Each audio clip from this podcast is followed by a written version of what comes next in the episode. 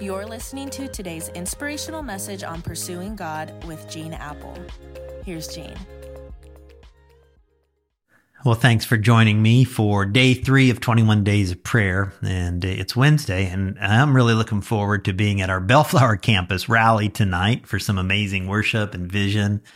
As we celebrate all that God has done in and through our church and continue to look towards the future. Last Wednesday, I was in Park Rapids and Redlands, Anaheim, Vegas. I'm coming your way in the days ahead. Now, uh, today, let me ask you, Bible scholars out there, a question. Do you know what Jesus did just before he miraculously fed over 5,000 people with a little boy's sack lunch? Matthew 4:19 says that he looked up to heaven and gave thanks. Friends, Jesus took five small loaves of bread, two fish from a child's lunch that day, and he prayed, and then he broke the bread, and it kept breaking and breaking and breaking and feeding and feeding. You see, it was only after he prayed that God did immeasurably more than anybody could have asked or imagined. It was after the prayer that these people discovered God is big enough. Now, I don't know if you've ever experienced it or not, but many of us have. There is power in prayer. There is power in talking to God.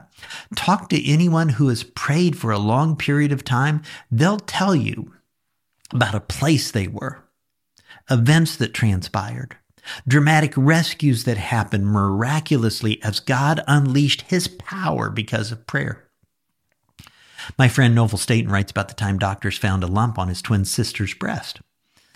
And on the day before she entered the hospital for surgery, Knofel writes, I did something I'd never done. I prayed, Father, in the name of Jesus, I ask that you would remove that lump from my sister's breast before she goes into surgery. He said, The next evening, I called my sister and asked how things were going. Just fine, she said. She said, The doctor came in this morning to examine me. Took a long time, looked puzzled. I began to be concerned. And then he said, I can't understand it. I've never had anything like this happen in my practice before. He said, I can't explain it, but I cannot find a lump today. The next day, the mammogram verified there was no lump present anymore. Friends, there is power in prayer, and God sometimes changes circumstances like that through prayer. Prayer. I mean, there's power, but did you know that it's possible to abuse that power? I mean, it happened in the first century in the time of Jesus. You see, Jesus was a very powerful person. Even secular historians affirm the fact that Jesus of Nazareth was very powerful. And for three years, the disciples were kind of in proximity to the power of Jesus. They watched him restore health to sick people. They watched him tell a raging storm to chill out and it became calm. They watched him turn water into wine. They watched him bring life back into the body of cold cadavers. And almost predictably, that proximity to Jesus' power eventually prompted them to tap into the power of prayer for their own personal agenda. So, friends, over the next few days, as we continue these 21 days of prayer journey, we're going to look at the danger of being in proximity to God's divine power and learn maybe some practical components of God honoring prayer to guide us in our prayer lives so we don't abuse prayer. But today, can I help you remember that you have a loving heavenly Father who wants to give you good gifts. Remember Matthew 6:33 says, "Seek the kingdom of God above all else, and he will give everything you need." Everything you need. Friends, with open hearts and hands, let's keep seeking him first.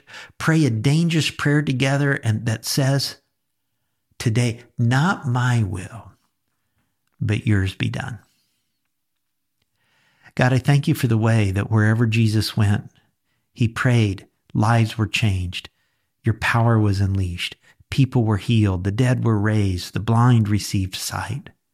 God, what power there is in prayer. And God, may we use that power appropriately. May we pray it appropriately. May you teach us in the coming days. And God, may during these 21 days of prayer, we find our hearts growing closer to you. And I ask it in Jesus' name. Amen. Have a great day. Keep praying throughout the day.